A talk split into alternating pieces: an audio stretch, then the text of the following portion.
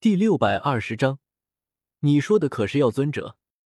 唐振对我们这些炼药师倒是颇为礼遇，比如我身后的紫妍三人就没有拦在殿外，而是跟着我一起进来了。不过他们三人没有座位，只能站在我身后，这顿时惹来裘银的诽谤。小小焚炎谷，竟然敢让殿下站着，真是不知所谓！等回了龙岛，我定要报与几位长老听，发兵！闭嘴！我和紫妍同时低喝道。裘银一愣，看看我又看看紫妍，缩了缩脖子，不敢再说什么。裘四看得直捂脸，对这个哥哥有些无奈。纳兰叶，大殿内近二十位炼药师有相熟的，此刻彼此交头接耳一番。又纷纷将目光投向我，神情多有疑惑。焚炎谷势力范围庞大，这些炼药师大多都是在焚炎谷势力范围内讨生活的，对这一块的炼药师都比较熟悉。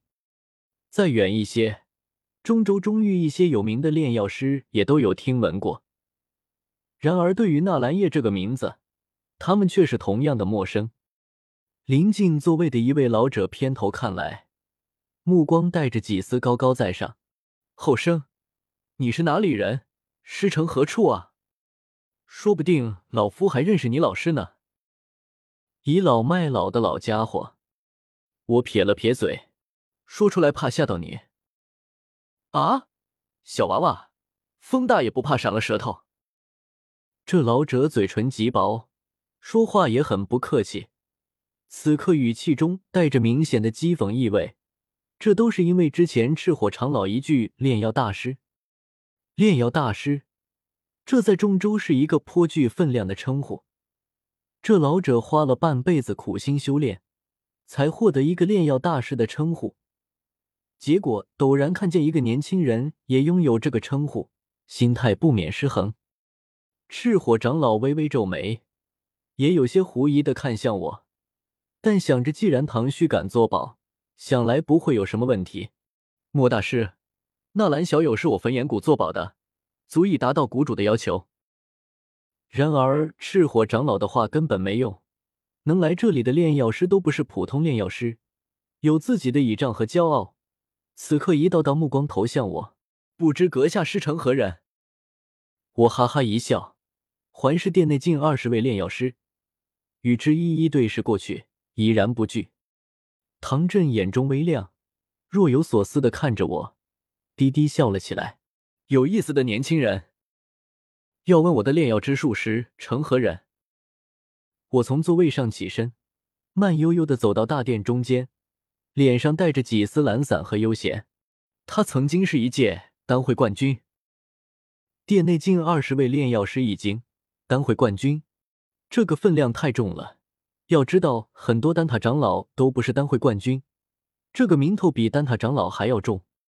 他曾经名扬天下，炼制的高阶丹药多不胜数，令无数强者趋之若鹜，只为求得一枚丹药。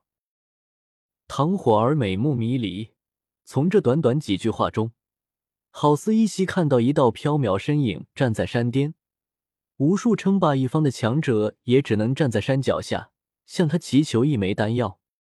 他曾经说过：“天生他，就是愿那世间无人病，愿那架上药生尘。”唐振拍案而起，目露金光，死死盯着大殿中背着个手悠哉悠哉踱步的我，心中激动万分。你说的可是药尘，药尊者？我淡然一笑，朝唐振拱手说道：“正是药尊者。”唐振仰头大笑，哪里还站得住？快步从大殿尽头走来，亲切的拉着我的手，左看看右看看，就跟看女婿似的。没想到小友竟然是药尊者的弟子，老夫刚才怠慢了，快快上座。大殿内近二十位炼药师脸色精彩无比，一个个震惊的看着我。在座的谁不知道药尊者是谁？那是炼药界的一个传说，在曾经的那个年代。药尊者当真是风华绝代，冠绝天下，一个人便将整座中州的炼药师的光彩压了下去。与药尊者生在一个年代，那绝对是每个炼药师的悲哀。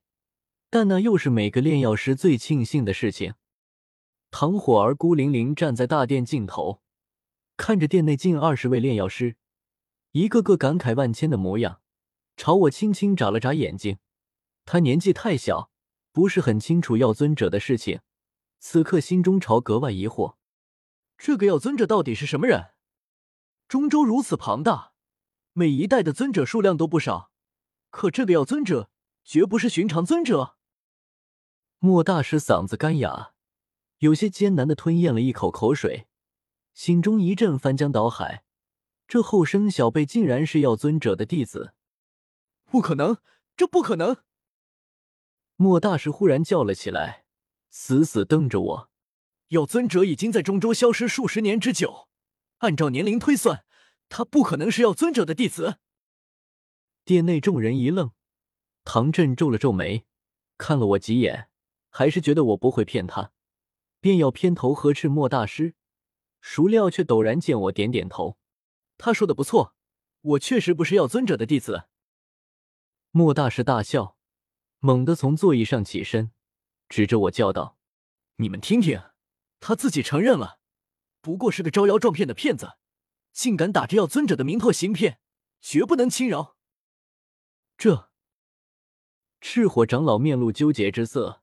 我毕竟是他带进焚炎谷的，要我真是骗子，他恐怕也得担责任。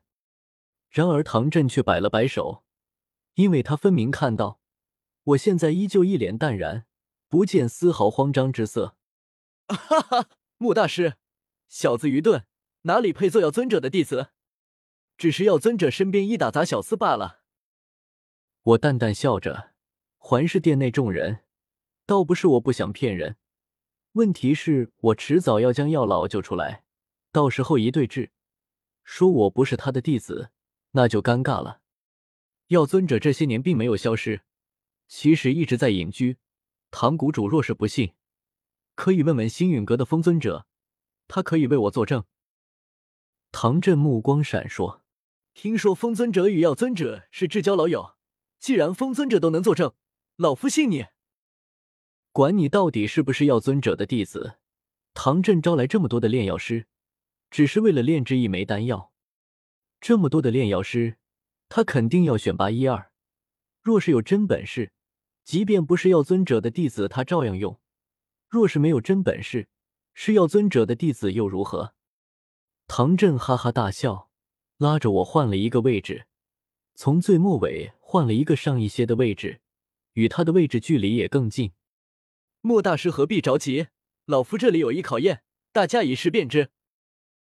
唐振坐回大殿尽头那张巨大的黑色火山石大座，安抚了勾莫大师后，伸手一招，顿时掌心浮现一朵银白色火焰，袅袅升腾间，隐隐能看到火焰中有九条银色小龙正游走穿行着。这赫然是我已经见过的天火尊者如今拥有的。九龙雷罡火，这次炼丹，老夫需要的是两位能够抵御这九龙雷罡火的炼药师。